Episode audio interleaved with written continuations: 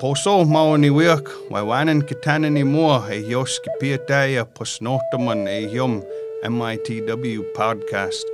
A yos pispiataya posnapi notaman e ne hisikimaka e yoso matnamin neha kihi.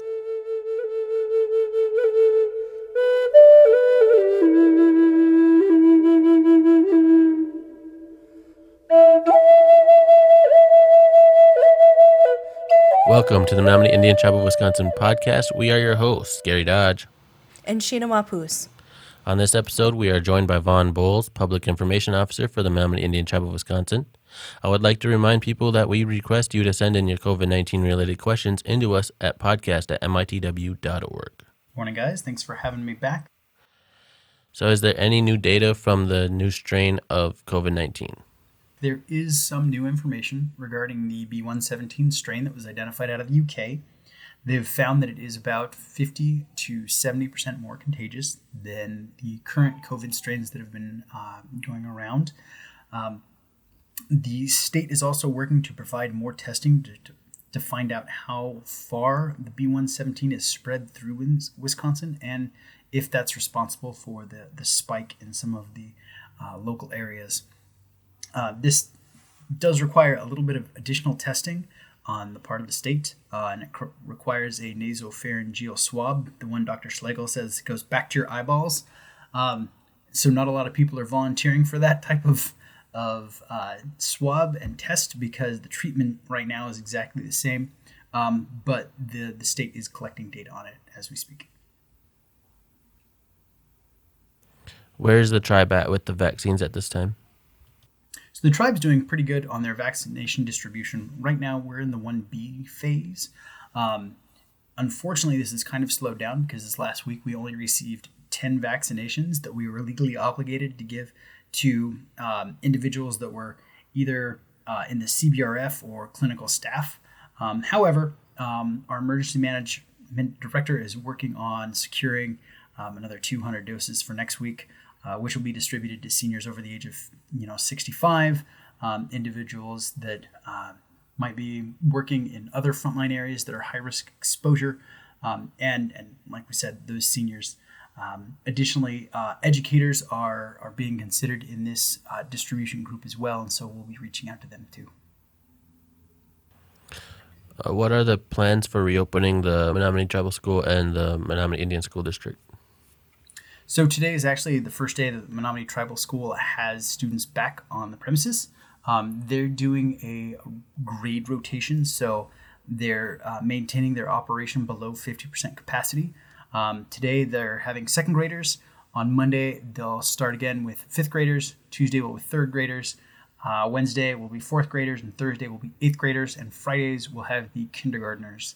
Um, they're also maintaining mask usage um, social distancing. They're maintaining, uh, you know, five or fewer people in each classroom, and they're doing temperature checks upon entry of the building. They're also cleaning and sterilizing the facility um, fastidiously. As far as Menominee Indian School District goes, they're going to go back to having um, in-person classes on February 1st. They're sending out a newsletter this coming week uh, that'll have more details about what parents need to know. We're actually getting a copy of that, and we'll be able to post that in the show notes for you guys. With um, school going back into session, when will the teachers be getting their vaccines? The when question is the one that I think I get the most, and right now it's uh, we're not sure yet. Um, the parameters for who's getting it have changed multiple times, um, and the supply line has been kind of unpredictable so far. Um, so we're not sure when they're getting it but we will get it to them as quickly as we can because we know that they, um, you know, have a very public, uh, you know, facing job and that they are at potential risk for exposure from a lot of different households. Um, additionally, if, if they were to bring it, um, they could spread it to, you know, multiple families and stuff. So we are keeping them in mind and we'll get them vaccinated as soon as we can. If both doses are taken, um, does that stop the person from getting the virus, and does it stop them from spreading it? Uh, if they only get one shot, um, it does lower their protective threshold. Um, if you only get one shot, it's only effective about 60% of the time, which for a vaccination is still really high. Um, that's why we're recommending that you know people come back or wait for their second dose as well. Um, that brings their protection rate up to about 95%. So we highly, highly recommend getting both shots. Um, and there is a period of time between the first shot and the second shot that needs to occur, and this um, allows your body to familiarize itself with the uh, foreign protein particles of what COVID presents with, and it allows your immune system to build up antibodies and response and tolerances to that. And so, um, you know, you'll get one, wait three to four weeks, and hopefully be able to get that second shot. Are there travel restrictions different for people who are vaccinated? Um, you know, they it decreases your risk. They're not encouraging travel, even though it's significantly safer after you've been vaccinated. Um, and I, I think at this point we don't have any travel restrictions. Um, so yes, it would it would protect you in the event of travel. So, Vaughn, um, you're talking about second doses of the vaccine earlier. When will elders who have already gotten their first dose get their second dose?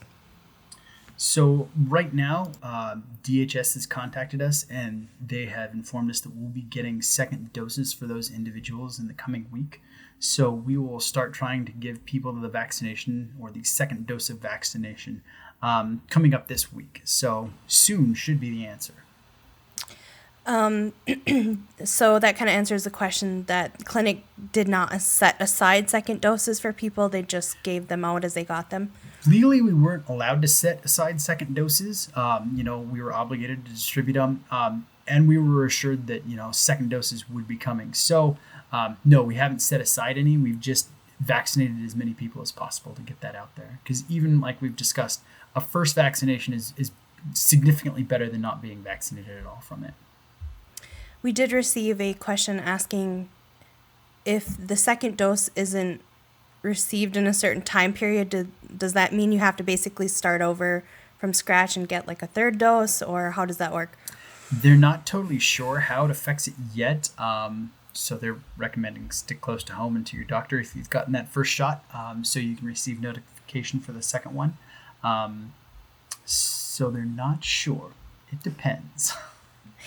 Um, okay, so what happens if you, you know, you talked about that time period in between that is needed. What happens if you get COVID in between the doses? So if you get COVID in between the doses, um, one, that's unfortunate. We're really sorry that happens because that's no fun. Um, but if it does happen, um, because you've been vaccinated, it should decrease the length of time that you experience symptoms and it should decrease the magnitude of severity as well because your immune system is already um, mounting or should be able to mount um, a partial response to it. Um, so this week, um, Biden signed a mandate for masks on all federal land. Does that affect the tribe in any way since we are on trust land? So I'm going to start with I'm not a legal expert, especially when it comes to tribal sovereignty. Uh, but from what I understand, the tribe could ignore the presidential mandate. That said, um, we still have our emergency order number three in effect, which is a mask mandate for all tribal facilities. So um, the president's kind of a little late to the game with that mandate, and, and it's okay because we're already doing it and taking those precautions, or should be. Uh, can you talk about when um, COVID testing is next available uh, in the community? So ThedaCare is going to be running a couple different testing dates and in a couple different locations. Um, they'll be doing testing in Keshena on January 23rd and 30th, and then again they'll be testing February 13th and 27th.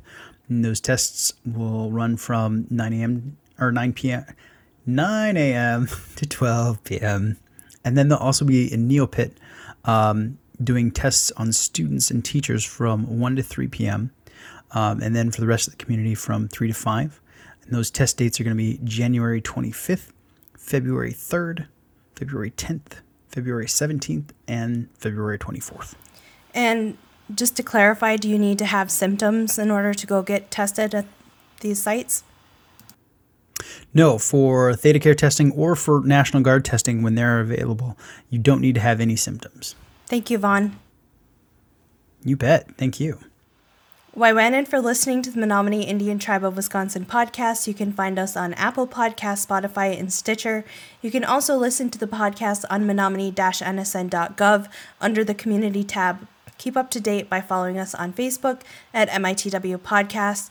We do weekly updates with Vaughn, and we welcome any community questions you have regarding COVID 19, so please send those into us via email at podcast at mitw.org.